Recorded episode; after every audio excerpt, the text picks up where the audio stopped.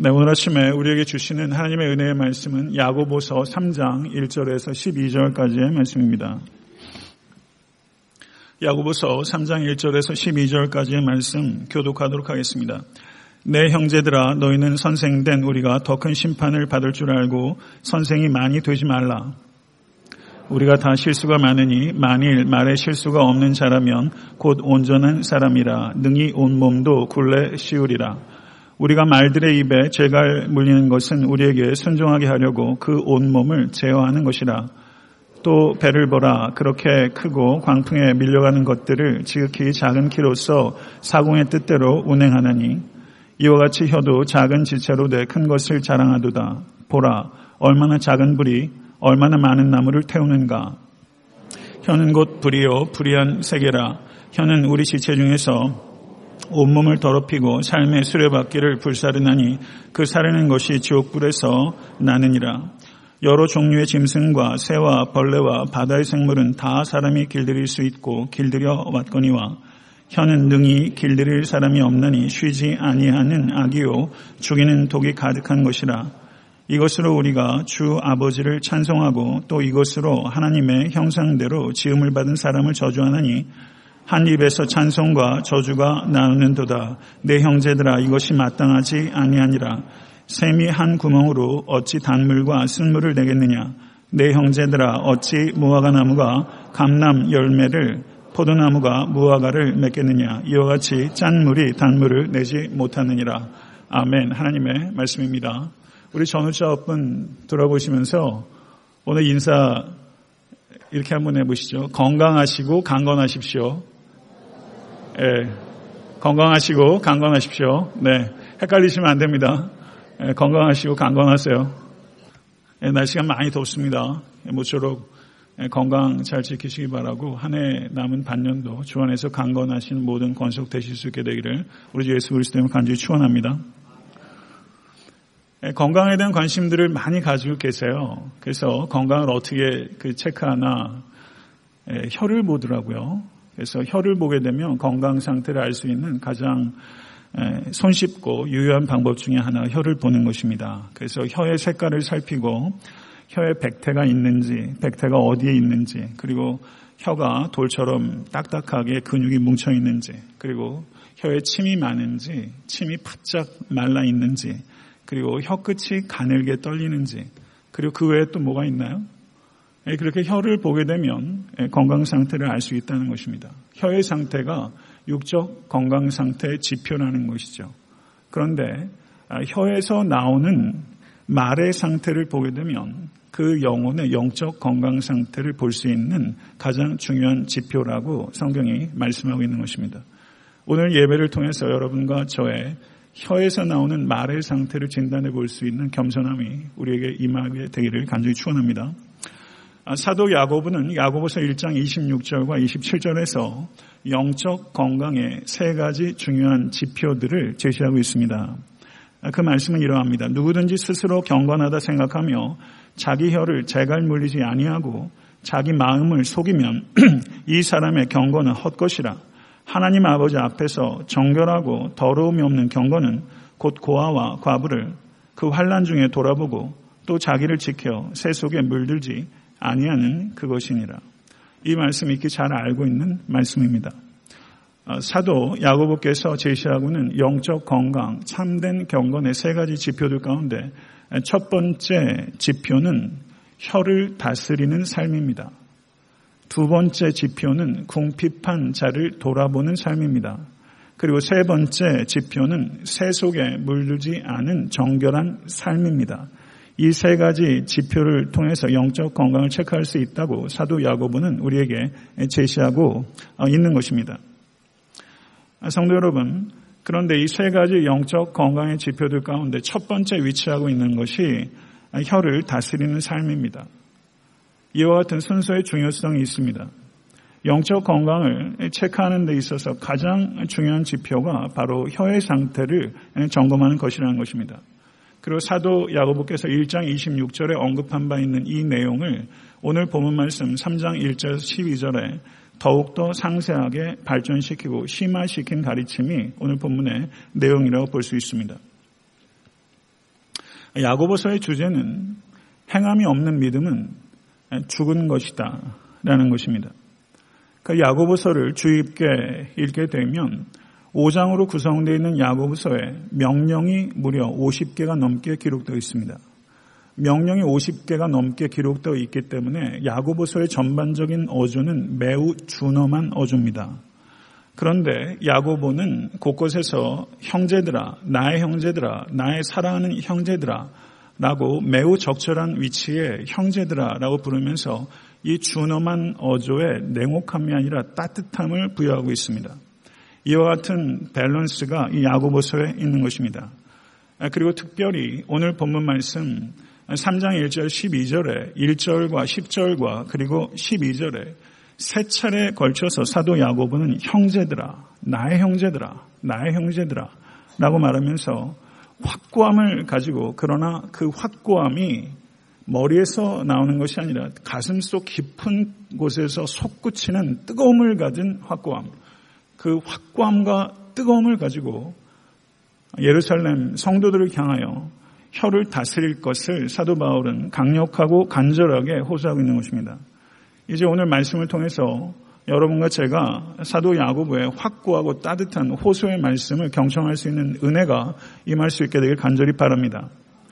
본문 1절에 말씀을 보시게 되면 말을 많이 할 수밖에 없는 선생의 위험함에 대해서 말하고 있고 2절부터 5절 상반절을 보시게 되면 혀가 제어가 되었을 때의 유익함에 대하여 그리고 5절 하반절부터 6절까지는 혀가 제어가 되지 않았을 때의 유해함에 대하여 그리고 7절과 8절은 혀를 제어하기 어려운 난해함에 대하여 그리고 9절부터 12절은 혀가 제어가 되지 않았을 때 이중성에 대하여 이렇게 언급하고 있습니다.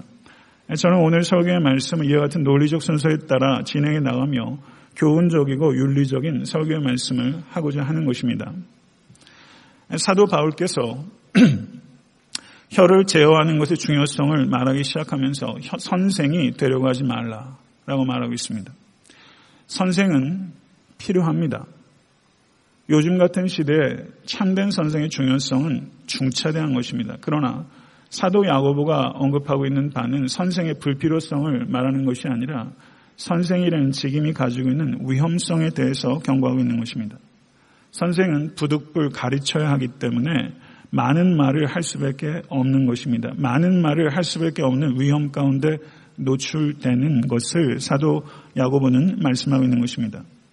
성도 여러분, 말씀을 가르치는 사람, 가정이라는 환경에서 혹은 교회에서 목장에서 혹은 소그룹을 통해서 말씀을 가르치는 사람에게는 더욱더 높고 엄격한 기준이 적용될 것입니다. 그 앞에 제가 서게 될 날이 올 것입니다. 성도 여러분, 많은 말을 하는 것의 위험성에 대해서 심각하게 받아들이실 수 있게 되기를 간절히 바랍니다. 잠언 10장 19절의 말씀을 보게 되면 말이 많으면 허물을 면하기 어려우나 그 입술을 제어하는 자는 지혜가 있느니라. 이 말씀 경청하십시오. 전도서 5장 2절의 말씀을 보시면 너는 하나님 앞에서 함부로 입을 열지 말며 급한 마음으로 말을 내지 말라. 하나님은 하늘에 계시고 너는 땅에 있음이니라. 그런즉 마땅히 말을 적게 할 것이니라. 전도서 5장 2절의 말씀은 두 가지의 초점을 이야기한 것입니다. 더디게 말하고 적게 말하라. 이 말씀을 신중하게 받아들이십시오. 성도 여러분, 인류 역사상 요즘과 같이 말이 빠르게 돌고 말이 범람하는 시대가 없었습니다. 다 인터넷 때문입니다. 스마트폰을 다 사용합니다. SNS에 얼마나 많은 말들이 넘쳐나는지 모릅니다. 그리고 그 말이 엄청난 속도로 실시간 중계되듯이 한국에 있는 소식들도 거의 실시간으로 저희들이 알고 있습니다. 지금 우리가 살고 있는 시대를 문화적으로 명명하게 되면 언어 폭발의 시대다. 이렇게 말할 수 있습니다. 언어가 폭발합니다. 무엇이든지 간에 홍수가 내면 진짜를 찾기가 어렵습니다. 참된 것을 분별하기 어렵습니다. 우리 육신은 음식을 먹어야 삽니다. 그러나 우리의 영혼은 말을 먹습니다. 우리의 영혼에 있어서 가장 중요한 양식은 하나님의 말씀입니다. 그런데 하나님의 말씀 말고 우리가 먹는 것이 있는데 그것이 타인의 말을 먹고 내 자신의 말을 먹습니다. 그것을 섭취하면서 내 영혼이 자라는 것입니다.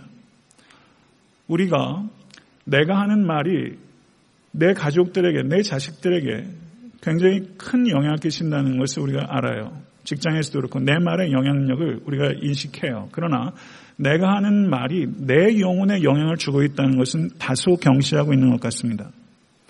내 말로 인해서 우리의 영혼은 두 가지 방향의 영향을 받습니다. 내 영혼이 빈약해지기도 하고 빈곤해지기도 합니다.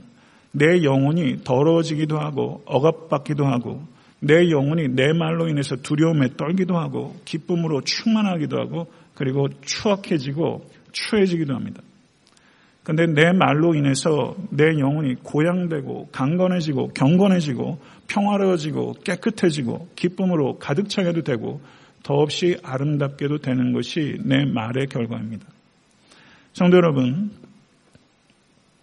요즘같이 음식에 대해서 많은 관심을 갖고 있는 시대가 또 어디 있나 이런 생각을 하게 돼요. 먹거리에 대해서 굉장히 관심을 많이 가지고 있어요. 지난 한 주간 한번 생각해 보세요. 지난 반년 한번 생각해 보세요. 내 입에 무엇을 먹을까? 음식하는 주부들 한번 생각해 보세요. 요즘 뭐 GMO 음식도 많고요. 이건 뭐 먹거리가 불안해서 먹을 수가 없어요. 입에 뭘 넣을까? 초미의 관심사예요. 근데 지난 한 주간 입에 무엇을 먹을까와 이 입에서 무엇을 말할까 어떤 것에 더 신중하시고 심사숙고하셨습니까? 내가 하는 말을 신중하게 선택하셨습니까? 지난 한 주간의 삶을 한번 되돌아보세요. 하루를 시작하면서 주부는 오늘 뭘 먹을까 식단을 짜고요. 일주일 식단도 짜요. 우리가 경중을 한번 생각해 보세요. 오늘 집을 나서면서 내가 오늘 하루 어떤 말을 내놓을까? 영혼의 음식을 내가 어떻게 준비할까? 그것에 대해서 단 한 번이라도 지난 한 주간 의식하면서 사셨습니까? 말을 내뱉는다 라고 말을 많이 해요. 말을 내뱉는 게 아니라 말은 빚는 것입니다. 말은 지성과 감성과 영성으로 빚어내는 작품이에요. 저는 개인적으로 아까 잠깐 앉아 있으면서 예수님께서 하신 말씀을 성경에서 우리가 보지만 예수님의 어조는 어떠셨을까? 그게 갑자기 궁금해지더라고요. 예수님의 그 말에 담긴 그 단호함과 그 따뜻함은 어땠을까? 벌써 음성을 들으면 느껴지는 게 있는데 예수 그리스도의 어주는 어투는 어감은 어떠하셨을까? 이런 생각이 들더라고요. 말의 내용뿐만 아니라 말을 담는 그릇도 중요한데 지난 한 주간 살면서 내용은 그릇은 고사하고 내용조차 심사숙고하게 생각하고 결정하지 못했던 우리들의 모습들을 한번 겸손하게 한번 되돌아볼 수 있기를 바랍니다. 만약에 오늘 이 시간 내가 남은 평생 동안 내가 하는 말들을 나의 지성과 감성과 영성으로 빚어낸다는 것을 생각하고 부끄러움 없는 언어의 주인공이 되겠다고 오늘 결단할 수 있다면 성도 여러분, 여러분의 삶은 놀라운 변화와 기적을 체험하게 될 줄로 믿습니다. 성도 여러분, 제가 제 설교를 많이 들어요.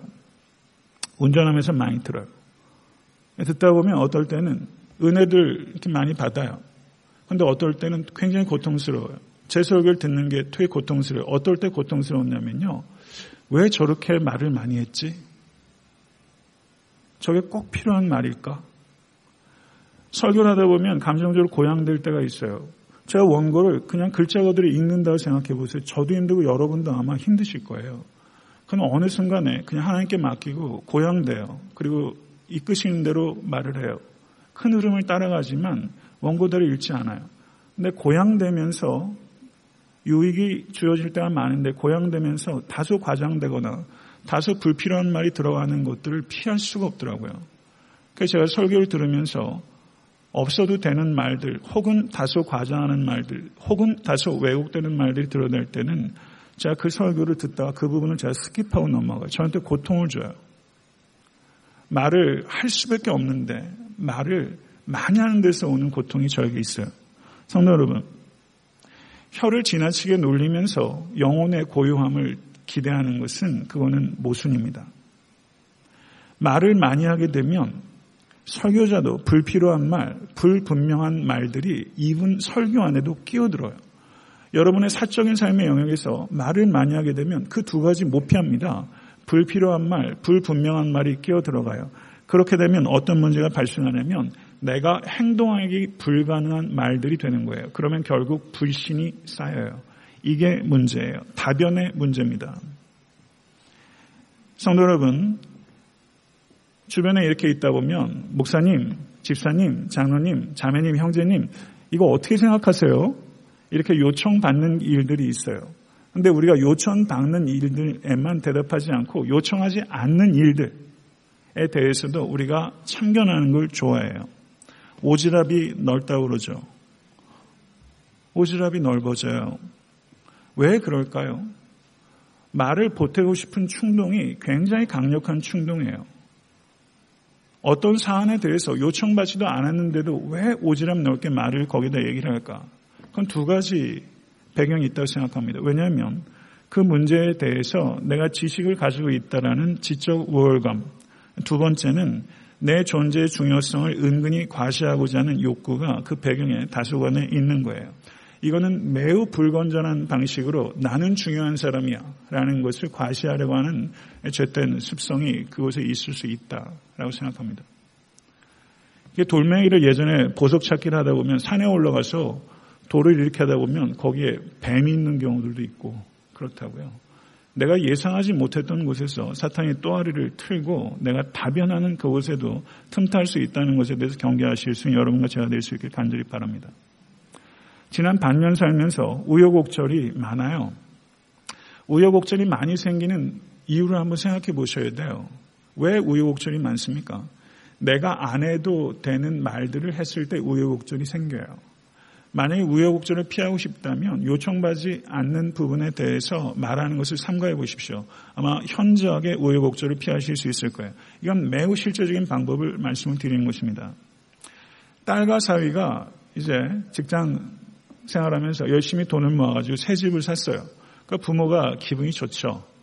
그래서 부모님이 열심히 돈 모아가지고 친정엄마가 딸에게 내가 너희 집 이번에 첫 집 샀으니까 내가 가구는 장만해주겠다. 그 엄마가 얼마나 기분 좋아요. 그럼 엄마가 돈만 주고 많은 엄마가 어디 있어요? 같이 보러 다니죠. 그리고 이거 사라, 저거 사라, 여기다 놔라, 저기다 놔라. 한 열 번쯤 옮겨야 제자리 찾지 않습니까? 그런데 엄마가 돈을 줬기 때문에 이런저런 이야기를 하시다 보니까 딸이 취향이 이렇게 나하고 다르구나 하는 것을 깨닫게 된 거예요. 어머니는 조금 이렇게 그 고상하게 앤틱한 걸 좋아하시는데 이 딸은 아주 모던하고 심플한 걸 좋아하는 거예요. 그러다 딸을 설득하고 설득하다가 이게 설득이 안 되고 자꾸 언성이 높아지고 하다가 어머니께서 포기했어요. 내가 돈은 주지만 무엇을 사야 될지 어디에다 놔야 될지는 내 소관이 아니라 딸의 소관이라는 것을 받아들이는 친정어머니가 된 거예요. 이거 쉽지 않을걸요? 이것을 우리 한번 생각해 보세요. 우리가 누구한테 무엇을 줘요? 그걸 선물이라고 그래요. 그런데 선물만 가면 좋은데 선물과 함께 잔소리도 따라가요. 그럼 단서가 돼요. 그러면 그게 선물이 아니라 이 선물이 누군가를 통제하는 수단이 될 수 있다는 거예요. 이거 상당히 조심해야 되는 겁니다. 상당히 조심해야 돼요.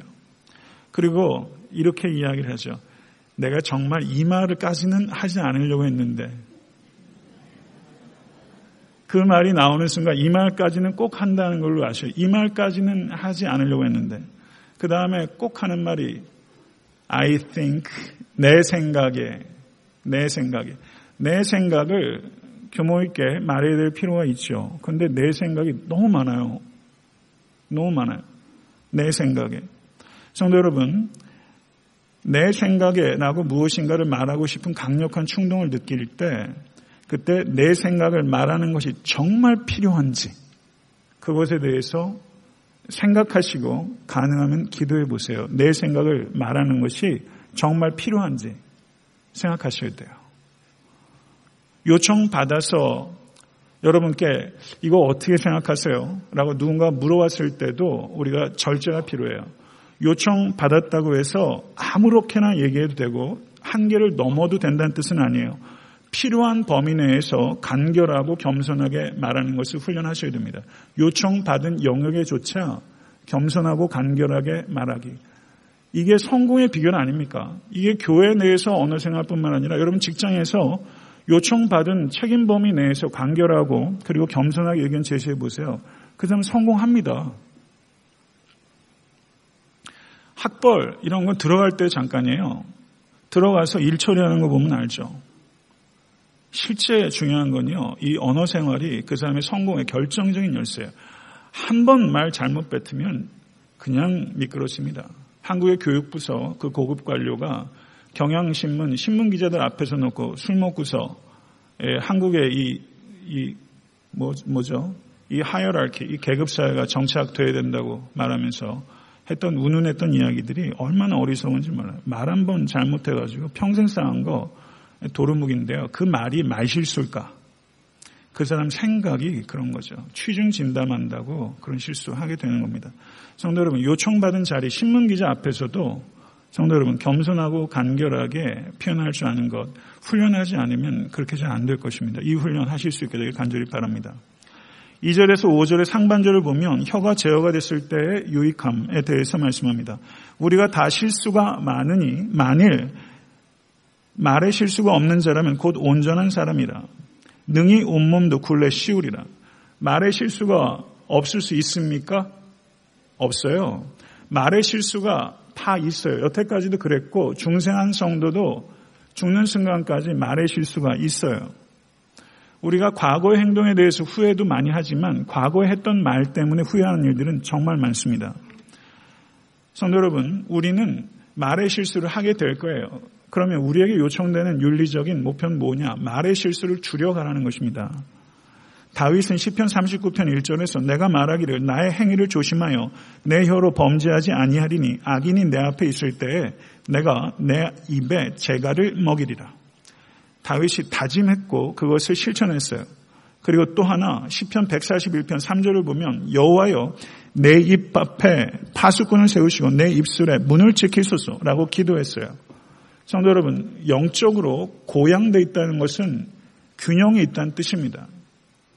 밸런스예요. 균형이 있을 때 영적으로 높은 수준에 있다고 얘기할 수 있는 것입니다. 다윗은 자신의 입을 제어하는데 자기 노력이 필요하다는 것을 분명히 알고 있었어요. 그렇지만 자기 힘만으로 이 혀를 충분히 다스릴 수 없다는 것을 깨달았어요. 그래서 하나님의 힘으로 이 혀를 제어해달라고 기도하는 겸손함을 가졌던 거예요. 책임감도 갖고 겸손함도 갖는 거예요. 이 두 가지를 갖추셔야 이 혀를 다스릴 수 있습니다. 그리고 실수를 현저하게 줄일 수 있어요. 사도 야고보는 말의 제갈과 그리고 배의 키라는 두 가지 메타포를 사용합니다. 말의 무게가 많은 경우에는 1.7톤까지 나간대요. 그런데 1.7톤의 말이 제갈을 움직임에 따라서 움직여요. 배가요, 큰 배는 어마어마합니다. 축구장 몇 개가 들어가요. 그런데 그 배를 움직이는 키는 굉장히 작아요. 이것을 이야기하면서 삶의 주변을 통해서 영적 진리를 지금 사도 야고보가 말하면서 이 혀가 꼭 그렇다는 것이죠. 혀가 방향을 결정한다는 거예요. 인생의 방향이 혀에 있어요. 이게 하나님의 말씀이에요. 중차대한 문제입니다. 이게 단순, 단순하게 영적인 영역에만 있는 게 아니라 여러분의 삶의 모든 영역의 방향성을 결정하는 게 이 혀에 있어요. 근데 이 혀의 중요성을 우리가 너무 모르고 말을 너무나 치명적이고 극단적으로 하는 경우가 많단 말이죠. 이것을 우리가 깊이 생각해야 됩니다. 말에 실수가 없었던 지상을 걸으셨던 인간은 단 한 분이에요. 우리 주 예수 그리스도입니다. 예수께서 혀를 온전하게 다스린 완벽한 그리고 유일한 모범이세요. 예수 그리스도께서 여러분에게 주시는, 저에게 주시는 모범 세 가지입니다. 무엇을 말해야 하는지, 어떻게 말해야 하는지, 언제 말해야 하는지. 이 세 가지에 있어서 예수 그리스도께서 완벽하고 유일한 모범이셨어요. 무엇을 말해야 하는지, 어떻게 말해야 하는지, 언제 말해야 하는지. 내가 자의로 말한 것이 아니요 나를 보내신 아버지께서 나의 말할 것과 이를 것을 친히 명령하여 주셨으니 이건 예수 그리스도께서 자신의 언어 생활에 대해서 말씀하신 거예요. 그런데 요한복음 7장을 보면 재미난 구절이 등장합니다. 예수 그리스도를 잡으러 갔던 하속들이 예수를 잡지 않고 돌아옵니다. 그리고 자기를 파송했던 사람들에게 얘기를 해요. 뭐라고 말하냐면 그 사람이 말하는 것처럼 말한 사람은 이때까지 없었나이다. 예수를 잡으러 갔던 사람의 평가요. 그 사람이 말하는 것처럼 말한 사람은 이때까지 없었나이다. 이건 예수 그리스도께서 가르치신 내용이 경이로운 서기관과 같지 않았던 그 내용에 대한 놀람도 있지만 예수 그리스도께서 말하는 그 모든 것들을 다 포괄하는 것이라 생각됩니다. 그 사람처럼 말하는 사람은 여태까지 없었나이다. 성도 여러분, 오늘 이 시간 여러분과 저는 신중하게 생각해야 됩니다. 우리가 언어 생활하는 데 있어서 성도 여러분 하나님께서 말씀을 주신 것은 우리의 지식을 자극하기 위한 게 목적이 아닙니다. 우리는 지적인 크리스천이 되어야 되지만 지식 자체가 목적이 아니에요. 하나님께서 말씀을 주신 것은 우리의 순종입니다. 그러면 우리의 순종이 이루어져야 될 가장 중요한 영역이 무엇인가? 혀의 순종이에요. 혀의 순종이에요. 근데 그 부분을 간과하고 있어요. 성도 여러분, 예수님의 말씀의 내용과 그 말을 전달하는 방식과 그리고 그 말을 하시는 때 이 모든 것들이 여러분과 제가 부단하게 그리고 평생도록 본받아야 될 모범입니다. 사랑하는 성도 여러분, 예수 그리스도께서 원하시는 존재가 되기를 원하십니까? 예수 그리스도께서 원하시는 삶을 살기를 원하십니까? 정말 원하세요? 예수 그리스도께서 원하시는 존재가 되기를 원하고 예수 그리스도께서 원하시는 삶을 살길 원하신다면 그게 어디에서부터 시작되는가? 예수 그리스도께서 원하시는 말을 해야 합니다. 거기에서 출발되는 거예요. 그래야 그 뒤에 것들이 이루어지는 거예요. 성도 여러분, 참된 경건, 영적 건강의 증거가 바로 이 말에 있다고 이야기를 하고 있습니다. 성숙한 말. 그러면 참된 성도의 영적 건강의 증거일 뿐만 아니라 영적 건강의 수단 역시 언어예요. 언어를 어떻게 사용하는 하는 것이 여러분의 영적 건강을 증진시킨다는 것을 기억하십시오. 다른 사람들과 비교해서 여러분들은 어떤 사람이세요? 저도 가끔 집사람한테 내가 그래도 괜찮은 남편 아니야? 이런 얘기하면 웃어요. 예. 예, 긍정하는 뜻이라 저는 생각합니다. 아닌 게 아니라 괜찮은 사람이지? 라고 예, 묻는 경우가 있죠. 여러 가지 의도가 있을 수 있죠. 예, 괜찮은 사람이지. 그런데 여러분 조금 생각을 해보자는 거예요. 내가 말을 하는 수준을 그래도 나는 괜찮은 수준이야. 다른 사람들에 비해서 내 언어 생활은 괜찮은 수준이야. 여기에 만족해서는 안 된다는 거예요. 다소 교양이 있어 보이고, 다소 지적으로 보이고, 다소, 다소 말투도, 인토네이션도 좋고 그래서 목소리도 좋고, 이런 정도가 아니라, 그냥 괜찮은 수준이 아니라, 온전한 수준을 목적으로 하는 탁월한 수준이 여러분과 저의 목표가 되어야 됩니다. 예수 그리스도의 온전한 수준은 이 땅에서 이룰 수 있는 수, 준이 아니에요. 그런데 왜 온전한 수준을 우리에게 제시하는가? 내가 너희를 사랑하고 같이 너희도 서로 사랑하라. 우리가 그렇게 사랑할 수 없어요. 그거는 이 땅에서 가능성을 얘기하는 게 아니에요. 이 땅의 목표를 얘기하는 거예요. 예수 그리스도의 온전한 언어 생활은 우리의 목표예요. 그걸 목표로 갈 때 우리는 괜찮은 수준에 만족할 수 없습니다. 우리의 언어 생활은 탁월한 수준에 가야 됩니다. 이것을 목표로 삼으실 수 있는 여러분과 제가 될 수 있게 간절히 축원합니다. 그래야 그 일을 위해서 기도할 수 있고 그 일을 위해서 씨름할 수 있어요. 이걸 목표로 삼지 않으면 기도도 안 하게 되고 씨름도 안 하게 돼요. 그러면 그저 그런 수준, 툭하면 실수하는 수준. 그건 벗어나지 못합니다. 5절 하반절에서 6절을 보게 되면 혀가 제어가 되지 않았을 때 유해함을 얘기하면서 보라 얼마나 작은 불이 얼마나 많은 나무를 태우는가. 혀는 곧 불이요. 불의의 세계라. 혀는 우리 지체 중에서 온몸을 더럽히고 삶의 수레바퀴를 불사르나니 그 사르는 것이 지옥불에서 나느니라. 삶의 수레바퀴 다소 문학적인 표현이죠. 혀가 마귀가 가장 손쉽게 사용하는 도구가 혀입니다 마귀가 가장 손쉽게 사용하는 도구 영적 전쟁의 가장 중요한 배틀필드가 혀예요 이걸 아셔야 돼요 입술에서 죄가 들어오고 나 갑니다. 인앤 아웃해요. 입술에서 죄가 들어오고 나, 이 관문의 파수꾼을 강력하고 민감한 파수꾼을 입술에 세우셔야 됩니다. 그렇지 않으면 이 입술이 내 온몸을 더럽히고 내 삶의 수레바퀴를 불태우고 공동체에 지옥의 불을 붙이는 거예요. 이게 사도 야고보께서 말한 폐해를 세 가지로 언급하고 있는 것입니다. 불량한 자는 악을 꾀하나니 그 입술에는 맹령한 불 같은 것이 있느니라. 폐역한 자는 다툼을 일으키고 말장에는 친한 것을 이간하느니라. 성도 여러분, 지난 한 주간 혹시 가정에서 불 안 붙었어요? 그냥 홀라당 그스런 일 없었어요. 말이 아주 그냥 내 말은 그냥 그냥 지푸라기에 그냥 불을 붙이는 것처럼 그냥 홀라당 홀라당 돼요. 집안에서도 교회에서도 공동체에 불을 붙이는 게 무슨 불로 공동체에 불이 붙는지 아세요? 뒷담화로 공동체에 불이 붙습니다. 뒷담화로 공동체에 불이 붙어요. 그걸 얘기하는 거예요. 그걸 지옥불이라고 얘기하는 거예요. 다른 사람의 은밀한 일들 누설하지 마셔야 됩니다. 이거를 김 집사한테 얘기할까 말까 얘기할까 말까 그거는 얘기하지 말라는 거예요. 얘기할까 말까 정도 가지고 굳이 정보 줘서 뭐예요? 안 알아도 그분이 영적으로 하등의 문제, 유익이 없으면, 유익이 없으면 얘기할 거 없어요. 몰라도 되는 일이 굉장히 많아요. 몰라서 깜빵 가는 사람 저 여태까지 한 번도 못 봤어요. 몰라도 되는 걸 알아가지고 죽더라고요. 자객을 보내가지고. 예, 연속곡 보게 되면. 어, 그 사람이 그걸 알아. 그럼 사람을 보내. 몰라도 되는 일을 알면 죽어요. 장수하는 비교는 몰라도 되는 일을 모르는 거예요. 근데 몰라도 되는 일을 자꾸 물어요. 목사님, 혹시 김집사님 그런 거 아니에요? 장로님, 혹시 그렇게 생각하신 거 아니에요? 이렇게 몰라도 되는 일을 자꾸 물어요. 호기심을 절제하는 게 마귀와 대적하는 거예요. 불필요한 호기심. 창조적 호기심은 가지세요. 사과가 왜 떨어졌나 이런 호기심은 가지시고요.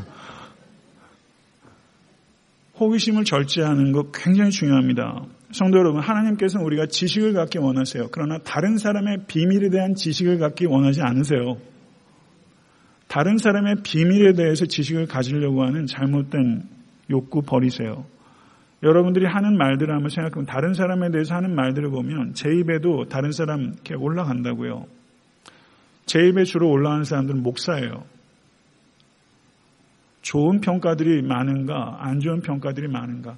그 사람이 다 좋은데, 다 좋은데요.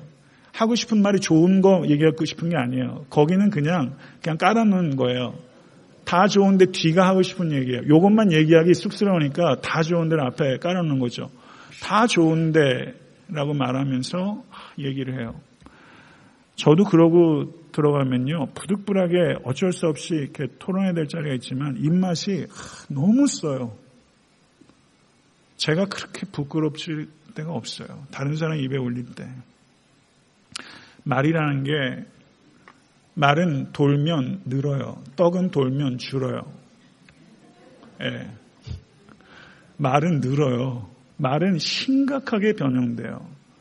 화상을 입으면 심각하게 변형돼처럼 말은 그 이상 비틀려요. 그래서 어떤 이야기를 들으면 좋은 얘기는 그냥 들어도 돼요. 나쁜 얘기일수록 이게 비틀린 말인데 이걸 염두에 두셔야 돼요. 그러니까 잘못된 말을 하는 사람의 문제가 있지만 잘못된 말을 아무 경각심 없이 받아들이는 사람의 문제도 굉장히 커요. 잘 들어야 돼요. 성도 여러분, 솔직히 한번 보세요. 다른 사람의 좋은 점이 눈에 잘 띄세요? 나쁜 점이 눈에 잘 띄세요? 하나님은 여러분의 입술을 통해서 다른 사람을 격려하기 원하시는데 사탄은 여러분의 입술을 통해서 다른 사람을 허물기 원해요. 이 입술이 성령의 도구가 될 수도 있고 사탄의 도구가 될 수도 있어요. 성도 여러분, 수근수근하는 죄를 사도 바울께서 로마서에서 살인죄 뒤에다 뒀어요. 살인죄와 수근수근하는 죄가 어떻게 같습니까? 경중이. 그런데 그 순서가 의미가 있는 거예요. 다른 사람 수근수근하는 게 인격살인이라는 뜻입니다. 명예를 존중하는 사람은 그건 못 견딥니다. 수근수근하는 것 굉장히 심각한 죄의 목록에 들어가 있어요. 마귀가 주로 하는 일이 험담입니다. διάβολος. 마귀가 뒷담화의 원천이에요. διάβολος라고 그래요. 마귀는 어떤 뜻인가? 비방하는 자라는 뜻입니다. 마귀가 비방하는 자예요. 성도님께서 누군가를 비방할 때 그 입술을 마귀에게 내어주는 매우 심각한 거예요. 언어 능력, 하나님께서 우리에게 주신 축복입니다. 말로 얼마나 많은 걸 할 수 있어요? 마, 말로 추상적인 것을 개념화할 수 있고 지식을 전달할 수 있고 격려할 수 있고 아름다움을 예찬할 수도 있고요. 말을 통해서 논리 정연하게 질서를 세울 수도 있고요. 말은 축복이에요. 하나님의 형상의 한 부분이에요. 그런데 하나님께서 주신 것은 항상 마귀가 노려요. 항상 마귀가 노려요. 이 하나님의 축복을 저주하는데 사용하지 않으실 수 있도록 여러분 저항하십시오. 성도 여러분, 교회는 제가 국민학교 다닐 땐 불조심 포스터 굉장히 많이 그렸어요. 그럼 국민학교 가게 되면 불조심 포스터 대상, 특상, 우수상 많이 붙었어요. 저는 수채화로는 상을 받은 적이 없는데 불조심 포스터로는 상을 받은 적이 있습니다. 아무 예술적 감각이 필요하지 않은 영역에 있어서. 그런데 교회는 불조심보다 말조심을 해야 됩니다. 제가 누차 강조하지만 불조심보다 말조심을 해야 돼요. 말을 조심하지 않으면 성령의 불이 꺼집니다. 말을 조심하지 않으면 지옥불이 붙습니다. 이 불을 꺼야 합니다. 이 불이 뭘로 끄느냐? 성령의 불로 꺼야 됩니다. 여러분의 가정에 이 말로 인해서 나타나는 설화들, 말로 인해서 생기는 재난들이 커요. 오늘 가셔가지고 기도하시면서 그 불 끄세요. 여러분들의 자녀들 속에 무심코, 목사님, 저는 뒤끝 없어요. 본인 생각이에요. 뒤끝 장렬합니다. 뒤끝이요. 안 꺼져요. 10년 전, 20년, 30년 뒤끝이 있어가지고 지금 정신적으로 고통당하는 이들 많이 있어요. 나는 무심코 던진 돌멩이로 다쳐요. 누가 다쳐요? 내 남편이, 내 아내가, 내 자식이. 가까이 있는 사람이 다쳐요. 참 안타까운 건 사랑하지 않아서 다치는 거는 오케이. 그런데 사랑하는데 아프게 하는다는 게 문제죠. 참 이 말이라는 게 그래서 참 어려워요. 사랑해서 하는 말이 상처를 주니까 겸손하게 하는 말이 친절하게 하는 말이 상처를 주더라고요. 그래서 참 어려워요. 그래서 7절부터 8절에 혀를 제어하는 것의 어려움을 얘기하면서 온갖 종류의 짐승과 새며 벌레와 바다의 생물, 창세기에 나오는 종류대로 여기 다 언급된 거예요. 모든 피조물들을 생물체를 언급했는데 그건 길들일 수 있고 길들여 왔으나 혀는 쉬지 아니하는 악이요 독이 가득한 것이다. 이 독 아시잖아요. 경험하시잖아요. 길들일 수 없다고 했는데 이 길들이, 길들이다라는 동사가 사용된 또 다른 신약 성경의 예가 마가봉 5장에서 걸어서 군대 귀신 들린 사람을 쇠고랑과 쇠사슬로 묶어도 그 사람은 제어할 수 없었다 얘기했을 때 그때 제어하다라는 동사가 길들이라는 동사가 똑같아요. 신약 성경에 딱 두 번 나와요. 광인이요. 광인은 다스리기 어렵습니다. 이 말도요. 미쳐서 나오는 말들이 있는 거예요. 이 말들이 다스리기가 어려워요. 내 인격적 수양 가지고 교양 가지고 학식 가지고 사회적 지위 가지고 이게 다스려지질 않아요. 다스려질 수 있는 범위 내에서는 다스려지는데 극단적인 사용 나면 툭툭 튀어나옵니다. 이런 순간에 성도 여러분 쉬지 아니하는 독이라고 그랬어요. 언제나 돌발적이 쉬운 독이에요. 어떤 독들이 있느냐 경솔하게 내뱉은 말 지난 한 주간 보세요. 홧김에 한 말, 술김에 한 말, 술김에 한 말은 없으시죠? 예, 술김에 한 말, 부정확한 말, 부분적인 말, 다른 사람 말, 왜곡된 말, 거짓된 말, 그 외에도 잘못된 말의 리스트들은 무궁무진합니다. 그런데 말씀드린 대로 이러한 말들만 돌발적인 말로 상처를 주는 게 아니라 깊이 생각하고 한 말이 상처를 주고 내가 친절하게 한 말이 상처를 주고 내가 옳은 말을 했는데 아무리 생각해봐도 옳은 말인데 그게 자식한테 상처를 주고 남편과 아내에게 상처를 주고 교회에서 지체들이 상처를 주더라고요. 좋은 의도로 한 말이에요. 정말 선한 의도예요. 자기 희생적으로 한 말인데 그게 결과가 예상치 못하게 나타나요. 이게 왕왕 일어나요. 매우 다루기 어려워요. 이 말을 해야 될지 말아야 될지 제가 많이 생각하다가 이 말을 말에 대해서 설교하면서 확신이 없는 말을 제가 합니다. 저희 장인 어른께서 제 설교 들으시면서 설교에 예화 좀 넣어라. 그러셨어요. 그러니까 너무 논리적으로 빡빡하고 이러니까 좀 예화도 좀 넣으라고. 근데 이게 논리적으로 flow에 잘 맞아야 예화를 넣죠. 그러니까 기껏 예화를 하게 되면 intro나 제 conclusion이나 들어요. 중간에 넣으면 이게 잘 논리적으로 오히려 흐름이 깨져서 그리고 예화를 하게 되면요. 설교는 다 잊어버리고 예화만 기억해요. 그래서 그렇지만 오늘 제가 용기를 내서 장인어른의 말씀에 순종해가지고 예, 한 말씀 드리겠습니다. 예화는 잊어버리시고 설교 말씀만 기억하시기 바랍니다. 어떤 집에 두 형제가 있었습니다. 두 형제 아버지가 갑자기 쓰러지셨어요. 그러다 보니까 큰 아들이 아버지를 아무리 깨워도 여전히 아버지의 의식이 돌아오질 않았어요. 그러자 큰아들이 너무 다급해져서 동생을 채근합니다. 빨리 가서 의사 선생님 모셔와라. 동생이 황급히 떠났어요. 그런데 무소식이에요. 그러니까 큰아들이 얼마나 긴장하고 초조하겠어요. 그러다가 아버지를 흔들면서 도대체 이놈이 죽은 거야, 산 거야. 도대체 이놈이 죽은 거야, 산 거야 했는데 그때 의식을 잃고 있던 아버지가 그때 딱 깨가지고 도대체 이놈이 죽은 거야, 산 거야를 듣고서 아버지가 졸도하셨다는 얘기예요. 예, 재밌으시죠? 근데 여기에도 생각할 게 있더라고요. 혼자 중얼거린 말도 안전하지 않더라고요. 혼자 중얼거린 말. 혼자 중얼거린 말도 누군가 들어요. 잠꼬대로 한 말도 누군가 들어요. 전혀 예상하지 못하게 말이 튀어요. 말에 대해서 우리가 그만큼 겸손해져야 돼요. 그리고 기도해야 돼요. 이것을 우리가 깊이 생각해야 됩니다. 말씀을 맺겠습니다. 마지막으로 제어가 되지 않는 혀의 이중성. 9절에서 12절에 얘기를 해요. 한 입에서 찬송도 하고 한 입에서 저주도 한다. 그러면서 그게 마땅하지 않다. 근데 마땅하지 않다라고 표현되는 성경어는 거기만 등장해요. 이건 아주 강조하는 거예요.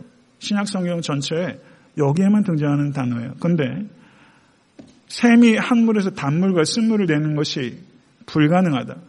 무화과 나무가 감남 열매를 맺는 것 불가능하다. 포도나무가 무화과 열매를 맺는 것이 불가능하다. 한 입에서 찬송과 저주를 내는 것이 불가능하다.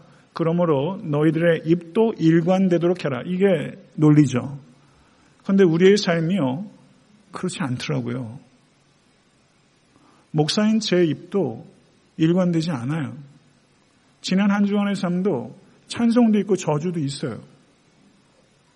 성경은 일관되라고 얘기를 하는데 실제 우리가 죽을 때까지 온전히 일관될 수 없어요. 여기에 딜레마가 있어요. 사도 야고보는 이거를 알고 있어요. 그러니까 사도 야고보께서 이야기하는 그 일관됨이란 이 땅에 살면서 완전한 일관됨이 아니라 완전한 일관됨을 향한 씨름을 강조하고 있는 것입니다. 성도 여러분, 누구도 일관된 혀를 가지고 있지 않습니다. 그런데 우리가 기억해야 될 게 있어요. 우리의 혀는 일관되지 않지만 우리가 하나님의 자녀라는 사실은 일관돼요. 믿으세요? 우리의 신분은 일관돼요. 내가 누군지, 내가 일관된 나의 신분이 무엇인지를 기억하는 만큼 내 혀가 일관되게 다스려질 거예요. 내 혀를 일관되게 다스리는 것은 윤리학이 아니에요. 예수 그리스도께서 나에게 주신 십자가의 은혜예요. 그 은혜 때문에 내가 떠나도 나를 떠나지 아니하시고 내가 버려도 나를 버리지 아니하시는 그 사랑이 예수 그리스도의 십자가 위에서 증거가 됐죠. 이 십자가의 언어를 내가 깨닫는 순간 내 입술의 일관성을 갖게 되는 거예요. 내 의지가 아니라 십자가의 은혜로 그만큼 일관되질 거예요. 그래서 모쪼록 이제 하반기예요. 한 해도 하반기고 인생에도 반평생도 지나가는 거고요. 인생의 스테이지 어디에 계신지 각자를 되돌아보시고요. 우리의 언어 생활이 바뀌어야 됩니다. 모쪼록 여호와 하나님을 찬양하고 그리고 하나님의 형상대로 지음받은 사람을 축복하는 일관된 혀가 되시기 위해서 기도하시고 성령님을 의지하시고 또한 부단히 노력하셔서 모쪼록 온전의 수준을 향한 탁월한 수준에 도달하실 수 있는 모든 권속 되실 수 있게 되기를 우리 주 예수 그리스도 이름으로 간절히 축원합니다. 기도하겠습니다.